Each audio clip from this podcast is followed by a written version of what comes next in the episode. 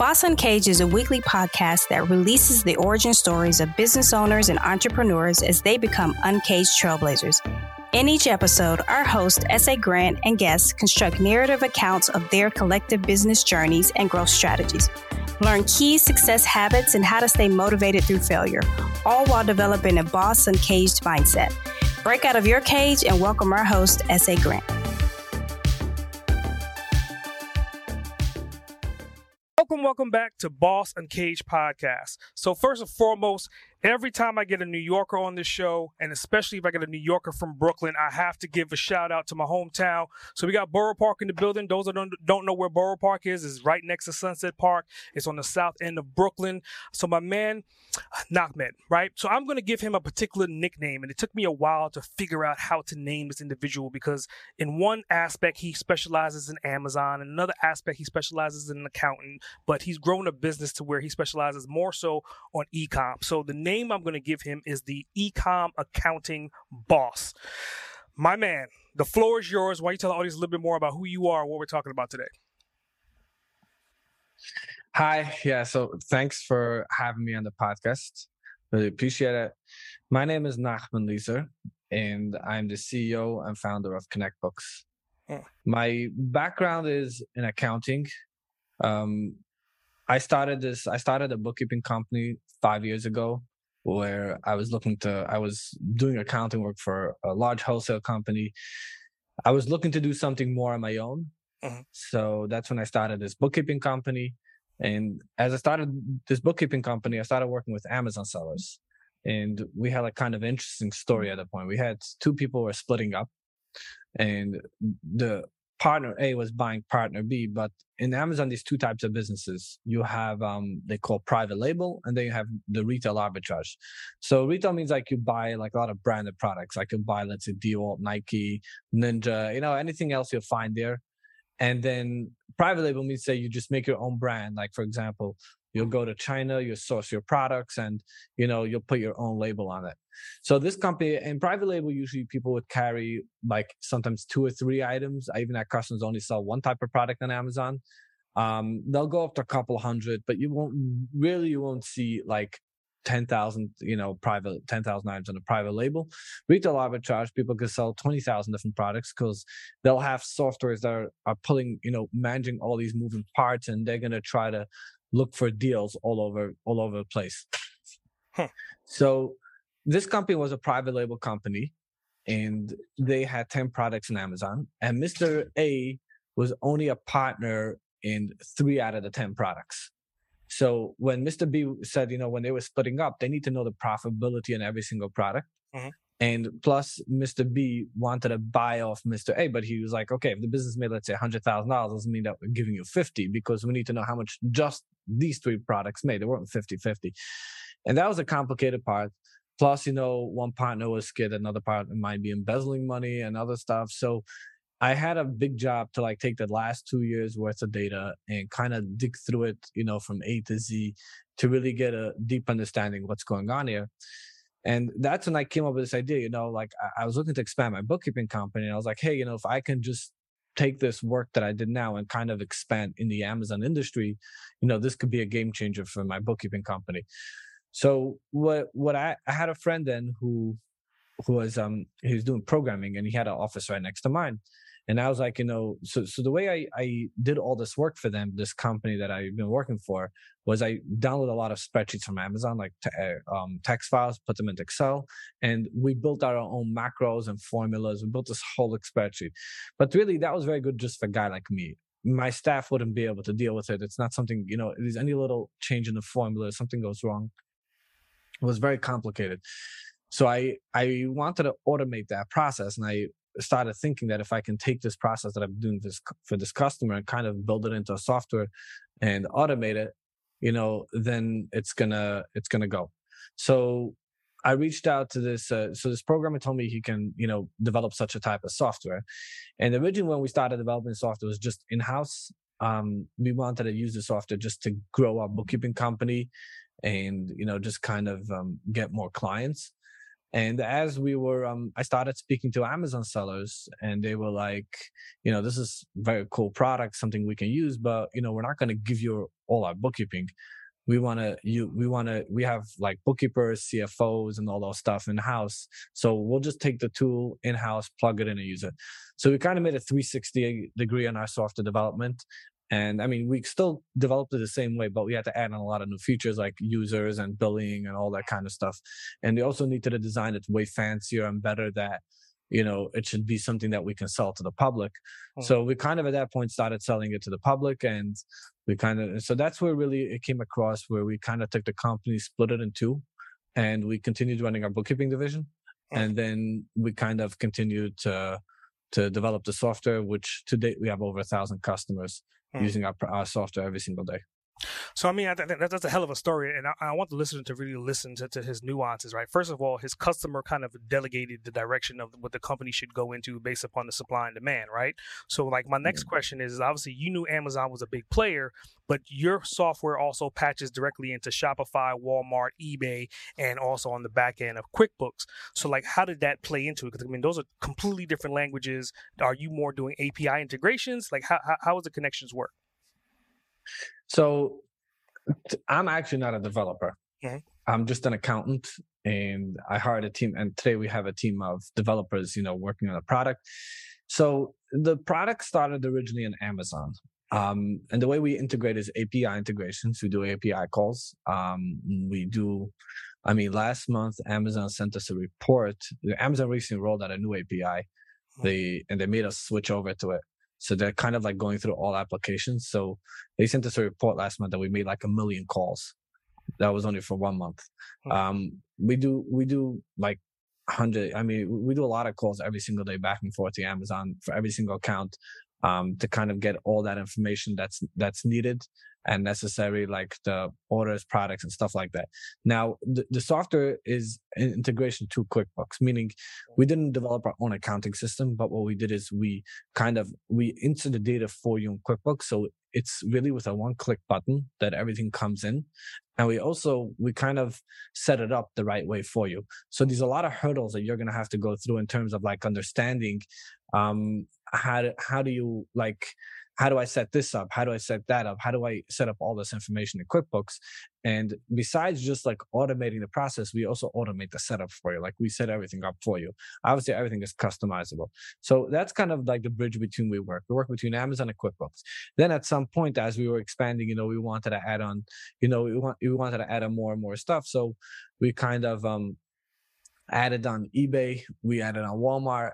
And now we're actually just launched our Shopify integration. I mean, it was on beta up for like last two or three months. Shopify, I would say, is like a beer on its own. It's like very, very different. Um, most other marketplaces try to copy the Amazon way. Like, for example, Walmart is pretty much like even the way they operate. Like, let's say, for example, the way you get paid, right? So in Amazon, if you're an Amazon seller, they'll pay you once every two weeks. And they'll tell you, okay, we sent you one hundred thousand dollars in your bank, and then you can pull a different report, which will give you the breakdown of that one hundred thousand dollars. Uh, Walmart kind of does the same. eBay started doing the same this year. eBay used to be different. Um, I mean, eBay bought off PayPal, but when, like, if you if you purchase something on eBay, you can pay via PayPal. But the sellers also got paid via PayPal. The money would come into their PayPal account. At this point, PayPal is out of the picture, which makes it much easier for in terms of like bookkeeping and all that. Mm-hmm. So eBay, I forgot what they call it. They call it, um, they can have some name for like eBay deposits, eBay money. I forgot offhand what it was. And the money also comes in like, I think it comes in more every day, but they stopped this whole loop working through PayPal and taking PayPal fees and all that. And uh, Shopify also started working that way, meaning to say, um, where you have like the money comes in like once a day. But the, the the hardest thing of Shopify in terms of bookkeeping, which that's really where we excelled a lot, and that was very different than Amazon, is that Shopify offers their customers to get paid in many different ways. Meaning to say, Shopify lets you, if you want to, let's say, use Affirm. Right. So Affirm is a company that if you want to buy, if let's say I have a Shopify website and I'm selling, let's say, a high ticket item for a thousand bucks, you want to get ten months, ten months to pay for it. You can like install like a little plugin, which would say, okay, apply for credit and, you know, like get zero percent interest or whatever the deal is, and you can pay over time. So the seller, however, gets the money right away the next day from Affirm. So that kind of all gets very confusing in terms of Shopify bookkeeping, because you can enable so many different ways how to get paid besides getting, meaning you can enable customers to pay you through your Shopify platform from so many different ways besides using the Shopify platform, which that makes it more complicated. So we kind of connect with those four marketplaces and we have more to come. And then we pull together all the accounting data and then we'll bring it into QuickBooks. All right. So let, let, let's talk about this, right? So, I mean, obviously someone that has QuickBooks and that QuickBooks may be connected to Shopify, maybe co- connected to like Amazon, it may be connected to PayPal. You sell something and it comes back in and maybe you run your profit loss sheets and you're trying to figure out, okay, maybe I bought ten thousand dollars worth of product and I converted that into twenty thousand. What's my margins and all that? But you're saying essentially your software does that for them on a daily, on a fly, so they can get a visual representation to know exactly where they are with their costs and their margins without even having to log into QuickBooks. Is that correct? Yeah. So, so we will we'll kind of take that. What we do is two stuff. We kind of bring the data into our database because we're the middle the middleman between the two platforms, and then we also do on our website reporting. Um, like if they want to see if they make money on a certain product, they see it on their website. Um, and besides that, we get the data into QuickBooks. Now, one of the things we kind of differ from, I would say, from everybody is when we send the data to QuickBooks, one of the things we focus a lot is that it should match the bank account. So a lot of times these softwares that kind of like sync over every single order. And then what ends up happening is you get like so many, you have so many different orders. And when you reconcile your bank and you're kind of trying to take those orders, when you reconcile the bank and you're kind of trying to take those orders and match it back up to the bank account, it's like almost impossible. You're probably going to spend two weeks just figuring that out itself. So the way we bring it in, we bring it into QuickBooks in a certain way where it's automatically going to match your bank. So in terms of reconciling or matching it up to your bank, it's a no, it's a no-brainer. However, we kind of cut a lot of corners in the other end, meaning to say in terms of like analyzing the data, you don't need to have every single order in QuickBooks. It's just going to overload and slow the system. Uh-huh. So for that part, what we do is we do the reporting on our website. Now, on our website, the reporting is way more clear and it's way more nicer because we can customize it to what we need. Uh-huh. Like, for example, we'll show you every single S K U with a picture of the product. So if you forgot what the S K U is, you see a picture. Um, and then we have also like all different types of filters. Like you can filter. We have on every column on the report, we'll have a filter. So if you want to filter any product like less than ten percent profit margin, you just go to that column profit margin and filter less than ten percent. In QuickBooks, you don't have that option because it's just like a, it's just like a report. You could try to filter the whole report, but you can't specify one that. So there's a lot of like, and it goes back originally to one of the things which makes our software unique is that a lot of times you have like softwares that are developed by programs. Like a programmer comes up with some sort of idea, and that's when they start to pitch it. We're actually accountants and we're actually doing accounting and we're doing the bookkeeping work. And we develop it from a bookkeeping perspective, not from a, a programming perspective, which gives a whole different look as how the program works and how the program operates. So in terms of, let's say, for example, um, like like whatever whatever we'll tell you to do is something that is something that we do. And that's kind of how we built it. So originally, like when we built the ConnectBooks software, we had it in mind to match the bank because that was for us the most important part. Meaning to say, when someone, when I give somebody a P and L from QuickBooks and I tell them, hey, you lost, I have now one customer. They had a, they're a very big seller. They do like, I say three million a month and uh, three million sales. And last month they had a loss of like one hundred thousand. Hmm. And here starts the million dollar question. Is this accurate or is it not? They're saying it doesn't make sense.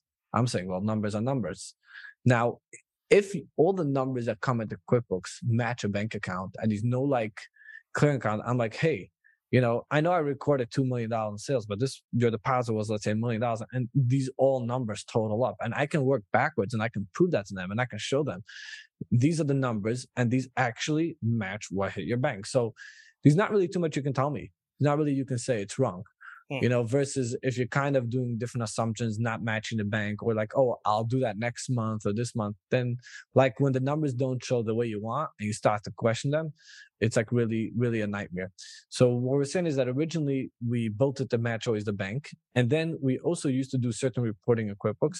However, we bumped into a lot of limitations. Mm. So that's when we decided to build out the reporting tool on the website, which we kind of work with both at this point. Very cool. Very cool. So, I mean, obviously all of this, right? I mean, I think at one point in time you were doing like revenue of ten thousand K per month, and obviously you scaled way past that. So I want to kind of talk about like your journey to get to where you are. Like, like why did you decide to do a bootstrapping model, right? And those that don't understand bootstrapping is essentially you're not going out raising equity. You're not asking for angel investments. You're essentially, you're, you're doing it out of your own pockets. You're doing it from the ground up. So like, why did you choose that method versus getting an equity raise?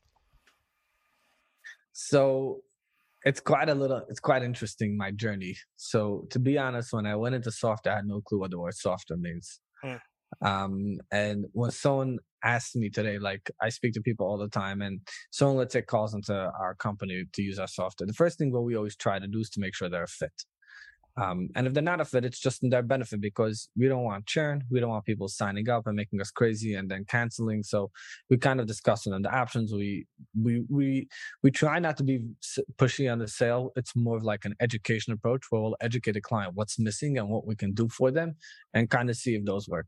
And I always had this question, you know, I'm going to develop my own custom software. I'm going to do everything myself because in Amazon, I would say, you know, there isn't one software that nails everything.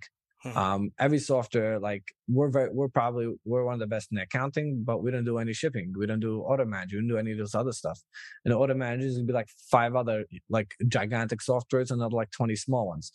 So it kind of like, you want to know where, you know, like what to use. And, and in every software, there's going to be something that you're not going to have. Like I need this, he needs this, and they need this. And everybody has their like ways how they run their business. Mm-hmm. So that's where it's going to get a little bit um, confusing. And people always tell me like, I'm going to develop on my own. I tell them developing a software on your own, you're probably looking at at least a half a million dollars a year in maintenance. Meaning if you're planning to to go scale. I know half a million that, and in our case, it's more than a half a million just on maintenance, meaning forget about that. Does not, that doesn't include adding any new features just to maintain and, you know, continue supporting the growth. And obviously we're also adding new features as well. So maintenance is a very heavy, heavy, expensive package, which I had no clue about that. And I just didn't do any research. I really trusted my friend. And my friend said that when we can, when I was discussing about developing the software, his original estimate was like fifteen, twenty thousand dollars, which was like, oh, no joke. Here, let's just make it. And before we turned around, we were up to seventy-five. Hmm. And once I was really stuck in that game, I just kept on going. Um, however, if I would have probably taken more like a researchable approach that what I should have probably done, I would have probably come to other companies and they would have told me to develop such software as a minimum of a half a million dollars, and you're gonna need this, you're gonna need this, you're gonna need that. So I, I didn't go that approach and I went bootstrapped and I just stayed that way. And we just were, you know, we're a profitable company at this point. So we're just continuing to stay bootstrapped. Hmm. I think it's interesting because, I mean, hearing you talk, I mean, in one aspect, you sound very risk adverse, but at the other time, you know, you sounded like you, you were willing to take a risk. So I want you to kind of like, if you can pick three to five words to define your type of personality and who you are, what would those three to five words be to describe you? What do you mean, like in terms of like, be clear on the question? So if if if I was going to pick a word, right, to dis- to define you, would it be um, passionate? Would it be um, an action taker? Would it be um, caring? Like one single word, three to five of them to define you and, and your characteristics. I would say probably the big the biggest thing is that I'm probably a very strong go-getter. Mm-hmm. And I'm also very passionate what about on what I do. And I would say I always try to do things with clarity. Hmm. So, I mean, I, I can definitely see see the passionate side of it. I mean, did you know that the like the, the Hebrew definition or one of the Hebrew definitions of, of your actual name means um, compassionate? Did you know that? Yeah, I never thought of it in that term, but yeah. just uh, yeah, it kind of. So it's it's funny that you fall into to, to that, that, that bracket. So I mean, I, I definitely I definitely see it all day, every day, right? So I mean, kind of talking about compassion, like when you're talking to your customers, I mean, are you more so like the, the, the accountant that's looking at the numbers, or are you looking more so for the results to help that client grow? So our mission is always built around clarity, and that's what I always focus on. I always say, what's the difference between bookkeepers and accountants? And, you know, accountants, what the way I look at them more is they're, I mean, the accountant does at the end of the year the tax filing. Now, if you have good books and things are set up properly, then when it comes to tax filing, it should be very simple. You just go to QuickBooks, you pull those reports, and then, you know, you kind of work with them and get it done properly. Oh. The problem is when the numbers don't make sense, and that's kind of where the accountant becomes the bookkeeper at some point, or becomes like the biggest consultant, because we're just trying to make sense out of the books. And I've seen these companies day in, day out. So when the bookkeeping is done properly and things are set up right, the tax filing is fairly simple. Um, you know, you see what you have, you kind of take your deductions, you kind of work with it, and you work along. Um, the other thing is, in terms of what I would say, bookkeepers, bookkeepers are there to answer tough questions. Um, when I have to, when a client approaches me and they say like, okay, last month we only made ten percent. According to our budgets and projections, we should have made, let's say, twenty percent or thirty percent. That's where the million dollar question hits. And that's where it kind of gets very challenging. Um, like, what do you tell the client now? Like, so you, so the books need to be really clear to understand how you got to that ten percent and to kind of understand how the numbers work. And then once you, once you have that, that, that clear path where you kind of understand what's going on, you know, then you can make better business decisions. And in terms of, let's say, you know, I would say one thing what I'm not good at is I'm not, like, when it comes to do a sale, mm. like I'm, I, I always try to be very clear with the customer, like give them like the right side. Of, and, and if I see it's not a fit, I'll tell them, because ultimately at the end of the day, you know, I, I focus more on the long run than the short term. And I'd say most of our customers come through referral and word of mouth, mm-hmm. um, which kind of says that, you know, we service a lot of customers and, we, and, and, you know, we kind of bring them, but we would always try to focus um, on, on them having clarity. And part of what we do is, like, when we set up a customer, we have an onboarding session with them. So we kind of have first like the technical setup. So they sign up, they give us the credit card, they connect the Amazon accounts, all the A P Is, and we wait like a couple of days for the system to load all the information. And then we'll have another call with them, which will have an onboarding session. The onboarding session will be done by a highly experienced bookkeeper, which would walk them through the different options and kind of explain to them how it's done. Uh, I give you like a story that I had. I had a customer once, um, which actually was more hands-on the bookkeeping, and their P and L showed at the end of the month that they made seventy-five thousand dollars net income. And I was, you know, I knew there's no money in the bank, so I knew something was wrong. Hmm. I'm like, because at a glance it looked all okay, and you know, this was before they. They actually haven't used my software at that point. Um, they were, they used to, we were doing that bookkeeping, but they used to do something called Vendor Central. Oh. So on Amazon, there's like two ways you can sell. They call it one P and three P. Um, you can kind of either be a vendor to Amazon, where let's say you're selling um, whatever you're selling, you can call up Amazon and say, okay, let's say I'm selling cups. So I got like a whole stack of them, and Amazon would like buy it from you. And then the other option is where, and then Amazon would pay, let's say, after thirty or sixty days. Or the other option is that you keep it in your warehouse or you send it into F B A, but the product is still owned by you and you get paid after every sale. So they were kind of doing first originally Vendor Central. And then there was a lot of fraud going on there. So Amazon kind of put like a hard stop from one day to the next. So a lot of people just like their whole business shifted. And then people had to move to start selling on Amazon, where Amazon, where they only got paid after their product sold. So this customer, so after I, I, they were actually doing at that point Vendor Central, and this was at that point of transition, like the first month where they transitioned into Seller Central, where they were actually selling it themselves on Amazon. So they were doing F B A, which means fulfillment by Amazon. That means say they take a pallet of stuff and they just ship it out to Amazon. And what the, what they decided to do is they shipped out like a hundred thousand dollars worth of goods. It was a hundred thousand dollars worth of goods, and they decided they're selling it on Amazon, and after all the fees, they want to hit a forty percent markup. So let me say if whatever, you know, let's say, let's say the product cost them ten bucks, they wanted to be after Amazon fees at fourteen dollars. Now, okay. If that meant they had to sell it at twenty or twenty-five, I don't know. So, so they decided to do an invoice of like one hundred forty thousand dollars. So like where it had forty thousand dollars profit and one hundred thousand dollars was the cost. So they invoiced it towards that. The problem of that was that, first of all, the product was never sold. So, so kind of like when I started digging through the books and I was like, what is this huge invoice for? They're like, well, we we sent out a shipment. So I had a few few questions to them. First of all, the product is not yours. It's, it's not sold. You don't know how long it's going to take. You can't record revenue this month mm-hmm. just because you sent a shipment to F B A. It's still yours because if you want, you can call it back. It's technically your possession. Um, the second problem is, who told you you're going to net forty percent markup? Who who gave you that idea? I know that you want to. Sounds cool, but that doesn't mean that it's going to happen because there's so many fees. You don't even know all the fees. Um, prices go up and down. Sometimes you need to lower your price at a dollar in order to start moving some material.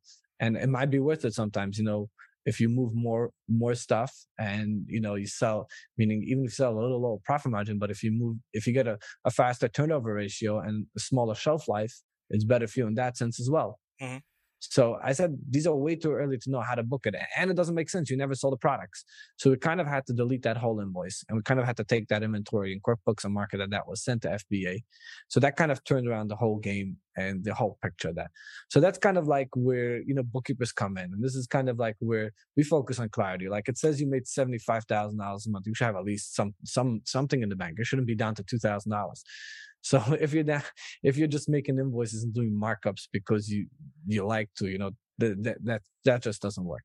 Oh. And actually, they don't make anywhere between forty or fifty thousand a month on Amazon. They're actually doing now, I would say, probably like around two hundred thousand a month on Amazon, and their net profit is maybe ten percent. So oh. they're netting like eighteen to twenty thousand. I mean, on Amazon, everyone is different. I've seen people selling two hundred thousand dollars on Amazon and making one hundred thousand dollars profit. You know, every it depends really on what industry you're in. It depends what you sell. It depends on a lot of different variables. It depends who takes care of your P P C and all those other stuff. What I'm saying is that, you know, they were on kind of on this assumption, you know, that they thought that from one hundred thousand dollars they were going to have forty.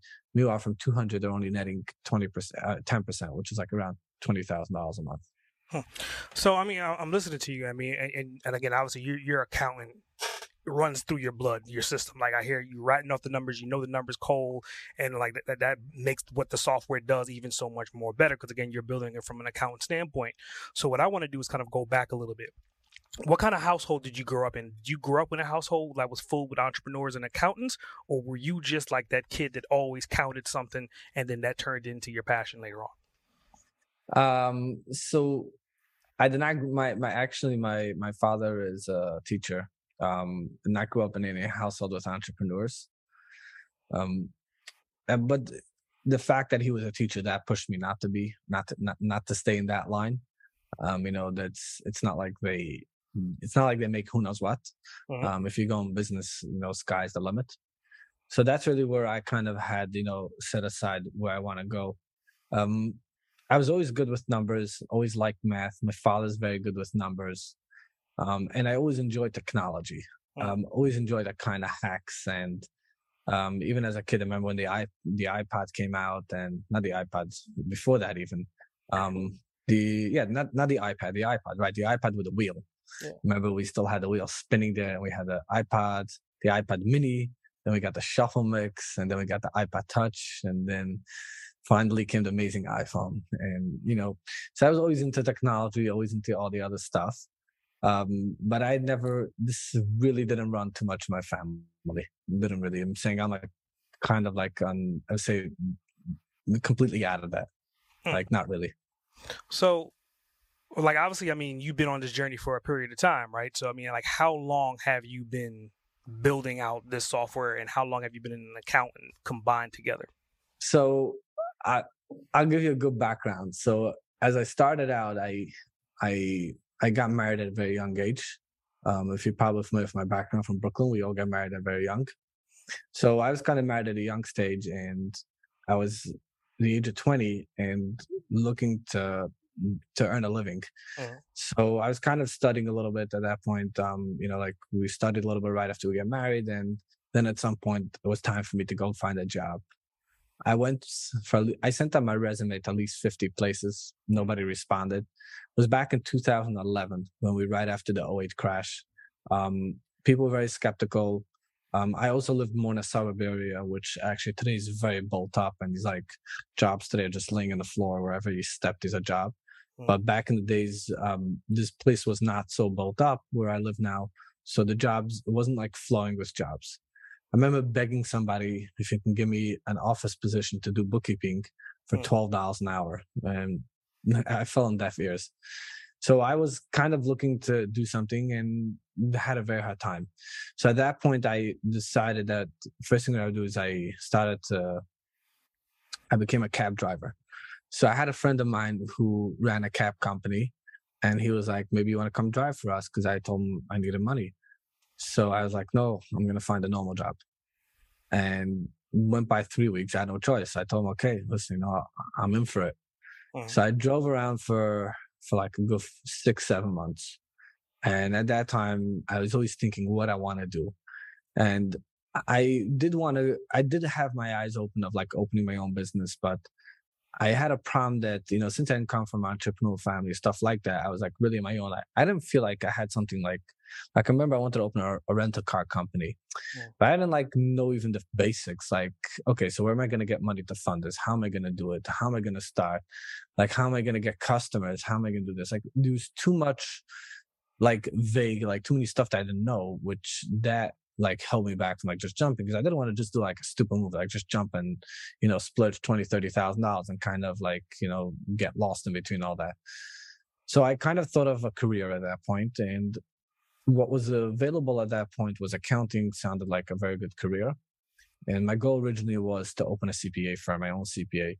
And there was uh, courses that they were being offered for business people like after hours. So I would go to school on Sundays and evenings. So I really, I was able to work still full time plus attend school. So that was a good part. And that's why I chose, um, and, and I figured, you know, that will fit with my personality. Kind of made sense at that point. So I thought I'm going to, I'm going to, um, you know, do my bachelor's and then work on my master's and, you know, kind of pursue an accounting career. So that's really how I started. And then as I was, so as I was, um, I was actually working as a driver, and I, I was driving, I would say, ten hours a day. We had to be at the, I was in the car at eight in the morning till six. And it was quite a long time. And then I decided that I would um, get C D L license. So I figured school bus, um, you know, they paid quite decent at that point. And I was thinking that I can drive a school bus like five, six hours a day. And then I would have more time to study for college hmm. in order to get my master's. So I got C D L license. I still have it today. Very proud of it. And um, I took all the road tests and I passed everything. And then as I passed the road test, the manager of the car service company called me up and said, hey, we need another dispatcher in the office. Do you want to become a dispatcher? Mm-hmm. So the dispatcher is very different. Um, it was before the times of Uber. Um, and the thing of our car service is very community-based. Like we served a certain area. Um, And what we tried to do was like, if we would drop you off at a certain street, you know, if, if, if the, the the driver should have a pickup like from that street or like a minute away, because if the drivers had to travel too far empty, they didn't make enough money. Okay. So, so that it, it was a challenging job, because we had at some points like thirty-five drivers, and I'd be sitting on the phone there and getting like six to seven incoming calls every second. And I was like, I had to make split-second decisions. Do we have a car for you? I tell you, sorry, we can't service you. And we kind of had to look all around. And we also wanted to make sure that the drivers get the best calls, so they make the best, they make the most money. Because if drivers don't make money, then they leave. Yeah. So I, I was at that point already being on the road for six, seven months. I was fed up with being on the road. So I figured that I'm going to leave the C D L on the side and I'll become a, a dispatcher, which was an easier job. It was nine to five in the office, and then there was somebody else to dispatch at night. So I went, I became the dispatcher, and I was there for like another six months as a dispatcher. And then the manager of the company actually left. The manager of the company opened his own business, and they were without a manager. So they were looking for somebody else. And at that point, they said, um, you know, the manager told the boss, like, listen, you got a qualified candidate in the office. He's just, a, he's the dispatcher, but he can technically manage the business. Why don't you just take him? So he wasn't sure, because I was very young, but I was like twenty-one, twenty-two at that age. And they, I got promoted at the end. So I got promoted to being a manager. It was a very hard position. Um, besides managing a business and, you know, running a cab company is not an easy business. We also worked around the clock. The business opened at eight in the morning and we closed till ten at night. And we were Sundays every single day. So I, I took, I took on the position, and I still went for, I still continued the school. So I finished my B A graduated, and then I enrolled for my master's program. And I started a master's in accounting. So I started, the master's was really, really hard. And then I found myself in a position where I was unable to do both. I was like, either I stay the car service manager or I pursue my accounting career.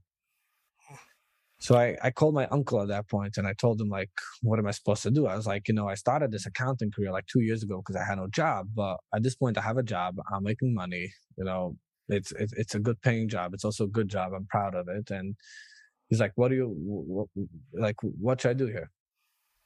So his question was to me, he's like, Nachman, what do you want to look like when you're thirty years old?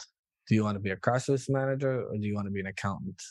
Huh. So I said, I'd rather be an accountant. He's like, can you afford to do the school? I said, yeah. He's like, if you can do it, just go for it. So I took his word. And the next day I, I left. I called on my boss. I told him I want to leave. Huh. So he's like, hey, what's going on? I said, listen, I'm interested in my career and I don't want to stick around. So he said, okay. And then I started to, so then I continued. So what happened was my boss at that point owned two businesses. He owned a kitchen company.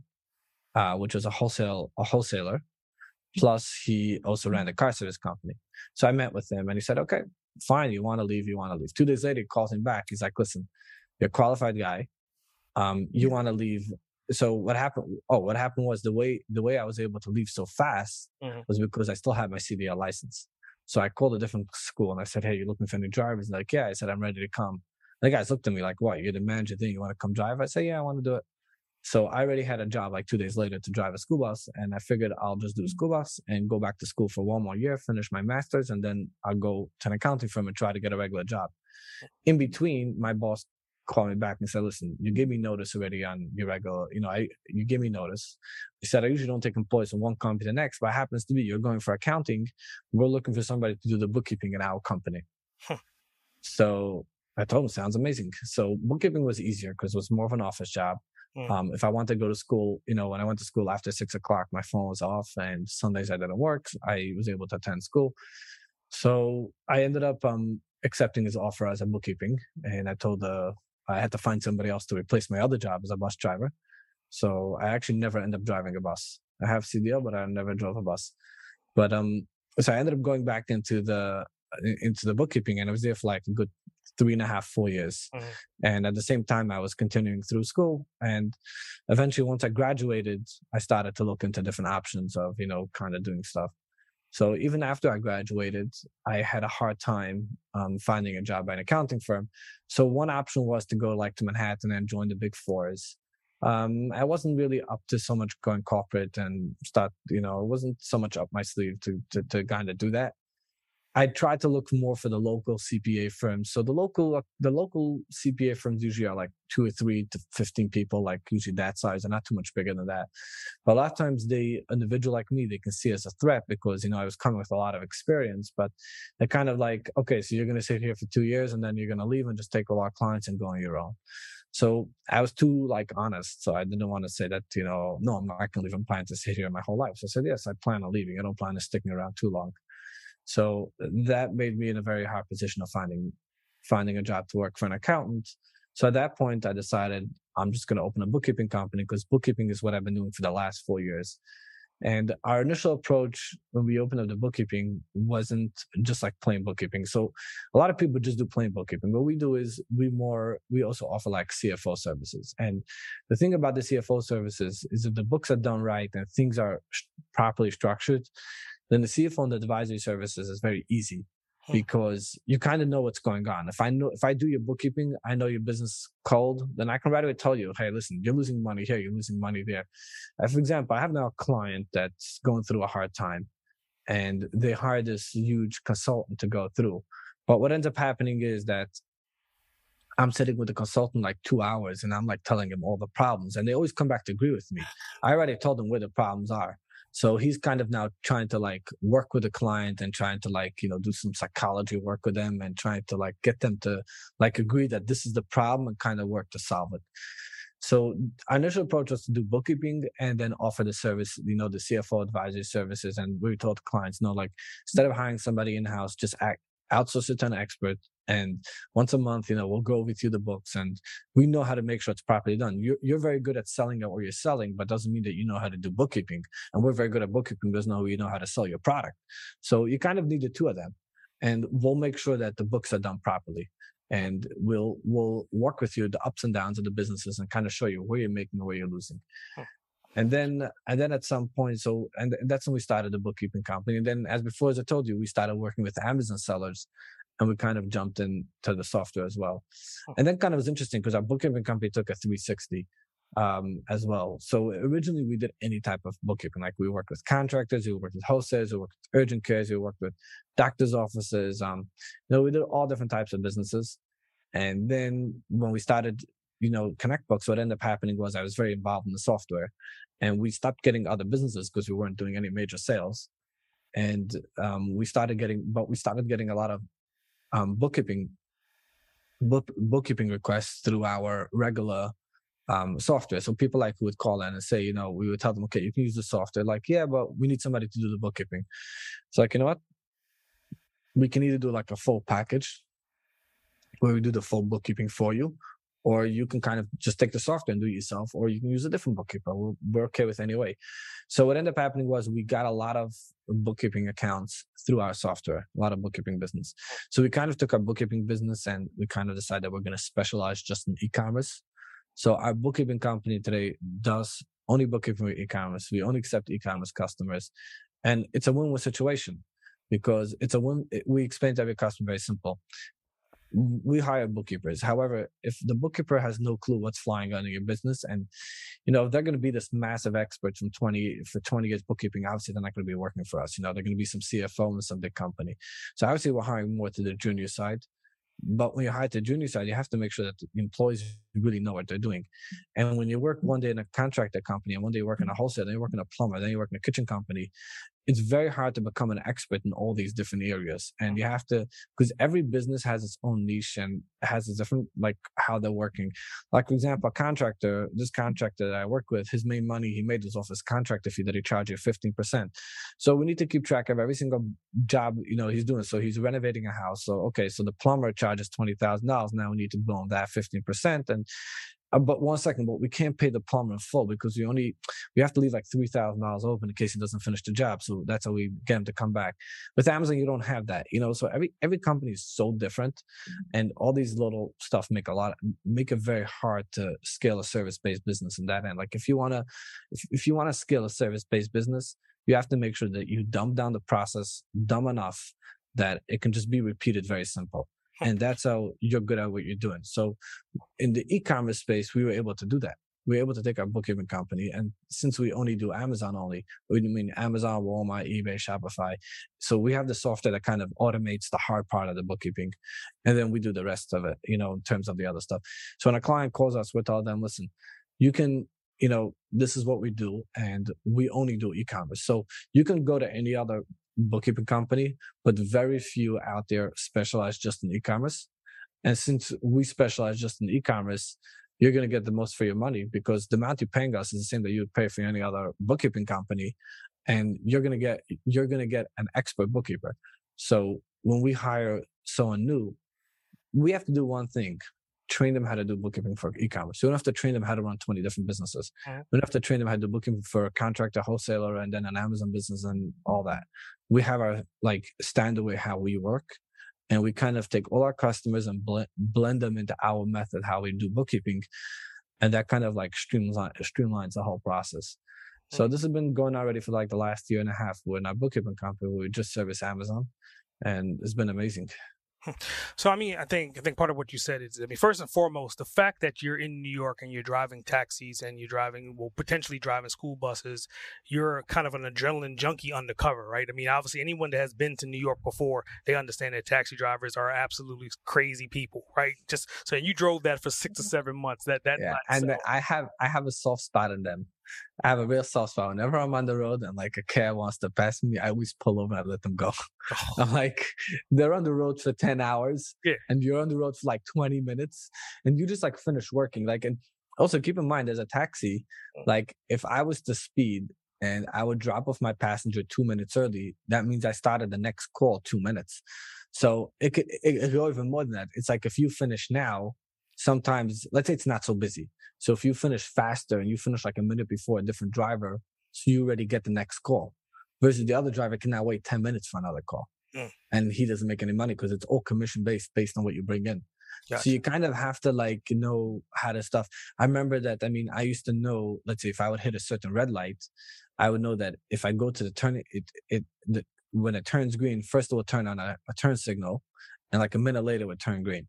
So if I was to get somewhere and I knew I can go either straight or turn, but if I'm hitting, if I'm going to hit the red light, I'll just go into the turning light because the turning light is going to come on a second faster. I'll get there like twenty seconds earlier. Oh. But it wasn't like, it wasn't like about being, it wasn't, it, it, it's never like, even if I did ever drive a little fast, never like about being wild or something like that. It was always just about, we wanted to bring home money. And we just need to feed our families. And, you know, when it was raining, like like in the summer, when you have like these real thunderstorms and you can barely see out your windshield. I remember I got a call at that point to take somebody from here to like a neighborhooding city. It's like, if you're going, let's say from Brooklyn to Bushwick, I don't know, like a, it's like a random day. It shouldn't take you more than twenty minutes. It took me not even, it took you like fifteen minutes on a random day. Since it was pouring, it took me like twenty-five to thirty minutes because I was careful at the end. It wasn't like, I wasn't a maniac. Was a careful driver. And I remember by the time I dropped that person off, I didn't get any call in that area and we didn't operate in that area. So I had to come all the way back. Oh. Um, it took me like a good fifty, sixty minutes. The customer paid me then what, fifteen dollars to that call. And I got fifty percent. So I got seven fifty, you know, for driving, for driving fifty minutes in treacherous rain. You had said something that, that made me think about this next question. I mean, you're talking about making money for your family and you were doing all this. I think you said you was age twenty-one, twenty-two, but what the audience doesn't know as of yet until now that you have four kids. So like my next question is like, how the hell were you managing all these different things and having four kids and doing the hustle and going to school all at the same time? Um, first of all, who said I was managing? Okay. Okay. Okay. It doesn't it, it? It was tough, and guess what? It still is tough. Mm. Um, but however, when you kind of see it down the line, you know, um, you kind of you see the beauty of it. You see, you know, there's nothing like having gorgeous children and coming home after day work, and they come running to the door, and you play with them, and you kind of see them, you know, take after you. Like there's nothing like that, and that's really what keeps you going. Um. It was, I'm saying in the beginning, obviously, when I was still driving, only I had, um, I think it was before I had any kids. And, you know, it was only, I have four kids, but it's over, over the last twelve, last eleven years. Mm. So in the beginning, we had one or two kids. It was a little, and I mean, I was a lot on my own. Pretty much my wife took care of it. I mean, even, even today, like um, these times when I still, I still stay in the office till ten o'clock at night. I mean, even if we have as, as many employees as I have, there's always work that still piles up, and I'm trying to delegate as much as possible. And every time I have the ability to just hire another person, or sometimes we don't have the right person, you know, we have to find somebody who fits that skill set and could kind of take that, you know, we'll hire, we'll get them, but I, I can still stay in the office till ten o'clock at night. And there's many times where I come home, my kids are sleeping, and I wake up a little late in the morning because I've been up to eleven, twelve o'clock. I, I need my sleep. By the time I wake up, they already went on the bus and they're off to school. And I can go by like three or four days where I don't see them. Wow. Wow. So, I mean, that's that's definitely something that that's interesting. I mean, obviously with every entrepreneur, like we're all doing this for the legacy of our kids. And obviously there's some times where like you, you may not be able to see your kids. So like my next question is like, where do you see you and your business twenty years from now? Where ideally do you want it to be? So, yeah, I, I don't think... um I don't want to see myself. I mean, these times I work, say, fourteen hours a day, even these days. Um, I mean, it's very different what I'm doing today than what I've been doing eight years ago, nine years ago, because today, ultimately, what I do, um, I do it with a passion. Like, I feel like I'm doing something for my time. Um, I feel like I'm building something, and it's something that I'm helping a lot of businesses. I'm helping a lot of people, and it's something I'm really proud of. Um, ultimately, I don't want to see myself in twenty years from now on the same stage. So we're kind of looking, you know, and I would say probably like within the next year, I'm looking to settle the business where it kind of should start taking it over on its own. And what I do in business is every division in the company, I'm trying to get somebody in there for me mm-hmm. to kind of manage that space. So for example, let's say development. We're running now a team of five full-time developers, but we got top-notch developers. So like our main developer, you're familiar with B and H Photo, right? Mm-hmm. From Manhattan? Yeah. So our main, our C, our C T O was the head of security in B and H Photo. So we kind of grabbed someone like that, and they're capable enough. So I can sit on this podcast, or actually last week I was in Austin, Texas for a full week. I was there doing, there was a, a seller summit, like Amazon sellers get together. And um, it was uh, it was called the Billion Dollar Seller Summit. Um, the B D B D S S um, was pretty much like really eight eight nine figure sellers, you know. And I was there for the week, kind of networking with all these great individuals, and I got a lot of contact information, a lot of leads to follow up with. Um, I, this show was from Monday through Thursday, and I kind of decided last week Sunday afternoon that I was going. So Sunday night is when I booked my ticket, and Monday morning, uh, five o'clock, I got into my car. Six o'clock, I was at the airport, and at seven o'clock, my flight took off, and I was there till what, till Thursday. So kind of like I just, I, and I just notified my team, hey, I'll be out for the week. And the only way I was able to do that is because we got, you know, the right people in place taking on stuff. So there's still a lot of stuff that's falling on my plate, um, because there's kind of a lot of like, as a C E O, you wear a lot of different hats. So each time as I can shape out a new position and kind of take those responsibilities and find the right person, we mm-hmm. get them. And that's how we can scale the team and scale the company. So, I mean, let's just talk about, let's say I am someone that's twenty, twenty-one years old, right? I'm listening to, to your story, and I see myself wanting to get into Amazon or F B A, getting into Walmart, wanting to get in, into the e-com space. What words of wisdom do you have for me to help me continue on my journey to be successful? So what I would say the best thing is, I know people like to be, I would say, first of all, one thing I do want to say, Amazon is not a career. Um, people make that mistake. Amazon is not a career, and Amazon is not a side hustle. Amazon is a business. And a business means that you can make money, and you can also lose all your money. Um, a side hustle, what I mean to say is also people think that they can take a full-time job and at night do it.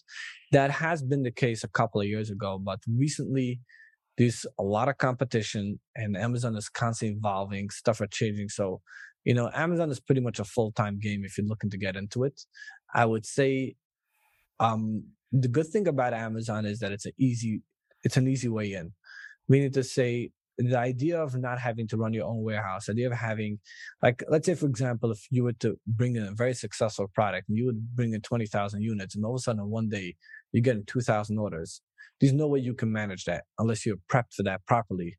Mm-hmm. And that usually comes after years and years having your own business and building a warehouse with a team and getting a, a warehouse manager, a shipping manager, receiving manager, right? In Amazon, you don't need that. They take care of all that. So if you have one day two hundred orders, if you have one day two thousand orders, for Amazon, that's no difference. And that's kind of the easy and success path which Amazon lays forward for you in order for you to grow very fast.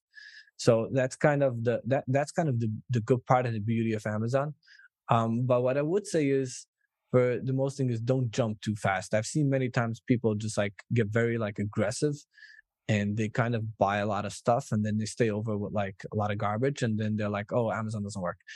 Um, I've seen it from like fifteen different angles, Amazon, and there's a lot of good people out there. I mean, there's a lot of courses. Like for example, I joined the Billion Dollar Seller Summit. That's not for beginners. But there is um, a lot of like masterminds, groups, networking events you can go to. Um, you know, there's a lot of like smaller of them that are only a couple hundred dollars. And I would say the the best the best investment you could do in yourself is in education, because that kind of sticks with you. Mm. And if you educate yourself properly, how the Amazon games work, and you go to these networking events, which is very, very important. I never used to understand what's so important of a networking event. And today I do, because you just sometimes meet somebody and they like just tell you about one little hack they've done, and that might save your business. So they can tell you about some software that they've used, which you never heard about, or you've never even th- thought about it, or you kind of like get to see all that. So there's a lot out there. And I would say, like even four years ago when I started, you know, the software, there's maybe like barely any trade shows. I mean, Uh, you know, at this point, there's probably like over at least fifty events going out throughout the year. Uh, there's almost like every other week another event somewhere around the world for Amazon sellers. So there's so much, there's, there's so much out there that you can learn, and just make sure you're well educated and you understand what you're doing before you like just jump in cold. Got it. So if this is somebody's listening and they want to get in contact with you, they want to probably get a trial use of your software, where can they go to get access? Yeah. So they can just go to our website, connect books dot com. Um, and they can just like either sign up for a free trial, or on the website, we have a chat option. We got live chat. They can either chat with the sales team, um, you know, and we'll, you know, we'll help them, we'll help them get set up. Very cool. And we do have a special promo for the listeners of um, this podcast. Uh, we'll give you, we'll give additional ten percent off for the first twelve months of their subscription. And the coupon code is going to be BOSS, B O S S. Um, this is limited to the first twenty-five um, people who sign up. Great, great. So uh, going into like the bonus round, and I'm, I'm pretty interested to kind of hear what your answer is going to be to this question. If you could spend twenty-four hours with anyone, that person could be dead or alive. You could spend these twenty-four hours uninterrupted with that person. Who would it be and why? Oh, my. That's a tough question. That's a tough question. I mean, I, I would probably want to spend, I mean, I don't, I, I it would be hard for me to say name, but like, I would probably want to spend it with a good business coach, like a really extremely talented, someone like super smart, who understands the world, world in a different way. Um, it's like, if you ever read the book of um, How to Win Friends and Influence People, mm-hmm. it's kind of like, from Dale Carnegie, it's like kind of like explaining how people are just human reactions. Um, like it's the way like how to communicate with people. Like sometimes when people get upset, it's just like um, if you look through the lens, you'll actually see that's a person behind you. It's a qualified person. It's just some kind of reaction that they have, and that that alone, for example, in business, that can help you succeed a lot. Because if you want to be a C E O, the bigger you are, the more money you're gonna make. I mean, that's the usual game. And if you're a big company, you kind of need to have good people skills. Hmm. You need to be able to you need to be able to work along with people, and everybody has their like ins and outs. And the kind of the trick of the C E O is being a leader. But when you lead, you want to make sure your workers follow you in the right direction that you want to lead a company. And it's the way how you get the message. So I would probably want to you know have kind of understanding on that part more, like. Th- that helps a lot out, and then kind of understanding risk management and you know those stuff that that really would help out. I wouldn't have an exact name to put in there. I mean, I, th- I think it's interesting. I mean, you, you brought us around to the books, and I remember listening to um, a podcast that you were on. You were as a guest, and you were saying that one of your favorite books at the time was E-Myth. So my next question is like on the book spectrum, why was that book such a, a prominent book for you? So the E-Myth was really, really on in my career. I mean, the beginning, um, I didn't really, I mean, didn't, uh, I moved a laugh from there. Mm-hmm. So with the E-Myth kind of like, I mean, explains a lot is what happens is when you start a business, and I had it actually in my company, and it was very interesting because when I read the book, I felt like the guy's like, he's like, a, he's like telling the future of my company. Mm-hmm. He's like every chapter, like, hey, how do you know what's going on in my business? How do you know what's going on? And it was kind of like in a short, I would say is that he, in the book, basically what happens is you start a company, and I was like one guy myself, I was doing bookkeeping. And I started like, how did I start? Took my phone, went through all my contacts, called everybody in the world I ever knew and said, hey, I opened a business and I'm doing so-and-so. Do you want my services or not? And we picked up five or six customers that way. And, you know, because when I started from one day to the next, I had no business. Oh. So then what happens is you hire an employee. So this is, I see a lot of times in small businesses, you hire someone who's very qualified. Like you can hire somebody who's a hard worker, somebody who means just good, and they're there to support you throughout the journey. However, and I've seen this, I've heard this from a lot of other business owners, is when the business grows, that employee expects to like grow right under you and to become like the next major employee in the company. Now, a qualified employee doesn't always mean they're a manager. A manager is somebody who has people skills. A manager is somebody who can hit deadlines. Um, I can hit a deadline if I stay up to twelve o'clock at night, but that's not the goal in business. The goal in business is that my employees hit the deadline. Mm-hmm. So I have to make sure that I somehow incentivize them enough that they're willing to work. On the other hand, feel like I'm not getting on their nerves. On the other hand, they're not going to stay here past five, and I don't want them to stay past five because otherwise they get burnt out. Wow. So you kind of have like a challenge on like how to get stuff done on time without you doing, without lifting a finger. Wow. So that's a skill on its own in terms of managing employees. A good employee doesn't always mean that they can be your manager. Huh. A good employee, you know, c- could be. So I was kind of going through that mistake, and it cost me a lot. It cost me a good employee where we took the, the guy who we start, who my first employee in the bookkeeping company. And as we got more employees, he officially was supposed to manage other employees. However, he just was terrible at that. It just, you know, just didn't work out. And customers were getting very frustrated, very upset. And we kind of told them that, okay, listen, we need to reverse. And I never thought of it in that way, like never thought in the depthness of like what means people skills, how to manage people, how to manage employees, how to kind of train people. And that's where we kind of got hit with.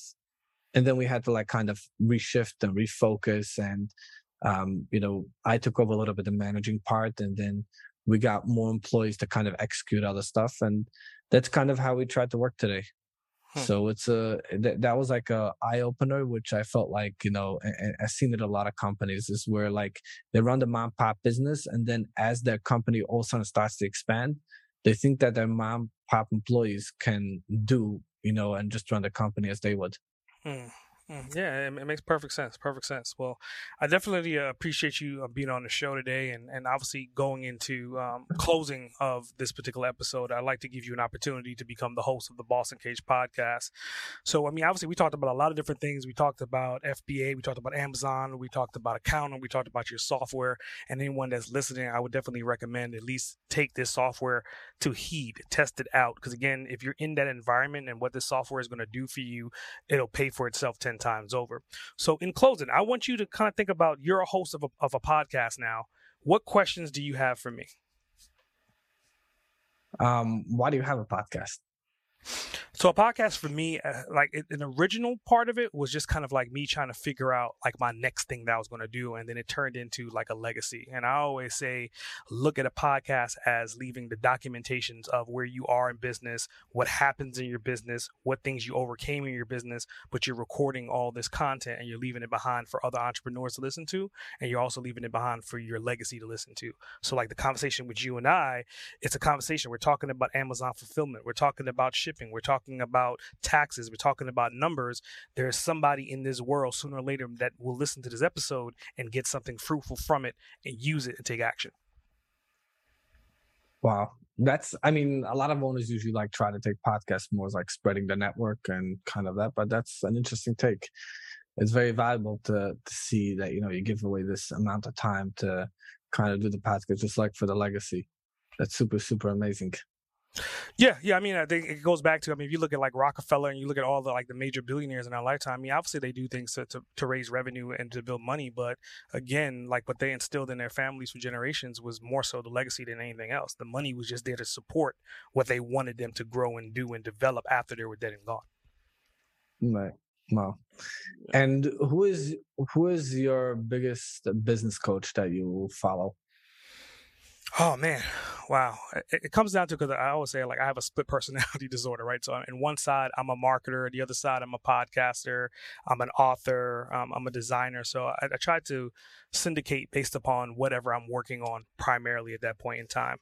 Uh, I would say Tony Robbins is, is, a, is, a, is a good general, because he's a he's a great marketer, but he's also by default a great speaker that then makes legacy look very easy. And without him even doing it, he's a podcaster by default.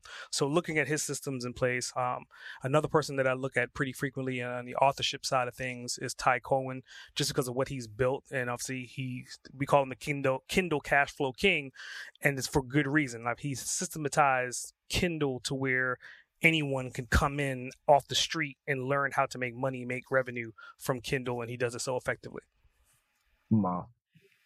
Yeah. Systems and processes are probably like one of the, it's like, we're, it's one of the places we're heading now is like to kind of like have S O Ps in place. Mm. And I kind of find that businesses that have good S O Ps and that have stuff written down, like if an employee comes, an employee leaves, mm. it's like just very easy to kind of just like swap and get things around. And it just makes system, it just It just makes transition easy. It makes anything easy. It's like anytime I have a question, I go, I don't have to like explain you now. Here's a document. Just go read this and you have your answer, or like watch yeah. this video and stuff like that. Yep. Yeah. Yeah. Yeah. I mean, S O Ps are, I mean, I don't see how businesses could, well, then again, most businesses don't operate for long without essentially building S O Ps, and they'll never scale without them. So. Right. But it's, it's annoying to build them. Oh, hell yeah. They're, they're tedious as hell. And a lot of times it's in your head and you're trying to, what I've learned with like what I'm doing my S O Ps is I create videos. So every time I'm doing a task for my team, instead of me sending an email, I'll record a five, ten, fifteen minute clip. And then that video could then be transcribed and then, you know, get a writer to then convert that into an S O P. But by default, the video was always there, and I could always just send someone to that video to watch it, and I'll show them the steps on what I want them to do and how to do it. Yeah. Yeah. I use a lot Loom. I love Loom video. If anyone like looks for like a good like desktop software, I use Loom. Probably have like over a thousand videos at this point recorded. Like. Anytime I need to do something, sometimes like instead of just sitting for an hour and writing this complicated email and go there, you just turn on screen recording, get your mic on, and just like, no, hey, look, you go right over here, you see this, you do this, you do that, and then they kind of get it and get it in place and get it moving. Yeah, yeah, but I think you bring a great point, because even to the point now I do that with invoices, because a lot of times what I've realized that the conversion point for invoices fall apart with not knowing what those price items are utilized for. So someone will look at an invoice and be like, what is this line item? And nine out of ten times they won't even ask you. They just probably be like, okay, whatever, I'll get back to you. But if you send a video explainer and you go through line by line and you tell them that this is for this, this is what the rates are, and they could see you and see what you're talking about, it converts them way more than it wouldn't convert them if you didn't do it before. Yeah. I guess we can all agree video is probably the best today. for facts, for sure, for sure. Well, I mean, Nachman, I definitely appreciate you being on the show today, man. You, you're definitely a great guest. I mean, you have so much insight and ingenuity into the Amazon fulfillment space as far as when it goes into the accounting and the bookkeeping. And obviously you're doing that with Walmart and Shopify and eBay as well, too. So I definitely want to say thank you for being on the show today. Thank you so much for having me. It was really great being here. Great. S A. Grant, over and out. Thanks for tuning in to another episode of Boss Uncaged. I hope you got some helpful insight and clarity to the diverse approach on your journey to becoming an uncaged trailblazer. Don't forget to subscribe, rate, review, and share the podcast. If this podcast has helped you or you have any additional questions, reach out and let me know. Email me at ask at sagrant dot com or drop me your thoughts via a call or text at seven six two, two three three, B O S S. That's seven six two, two three three, two six seven seven. I would love to hear from you. Remember, to become a boss in cage, you have to release your inner beast. S A. Grant, signing off. Listeners of Boss Uncaged are invited to download a free copy of our host, S A. Grant's insightful ebook, Become an Uncaged Trailblazer. Learn how to release your primal success in fifteen minutes a day. Download now at w w w dot boss uncaged dot com forward slash free book.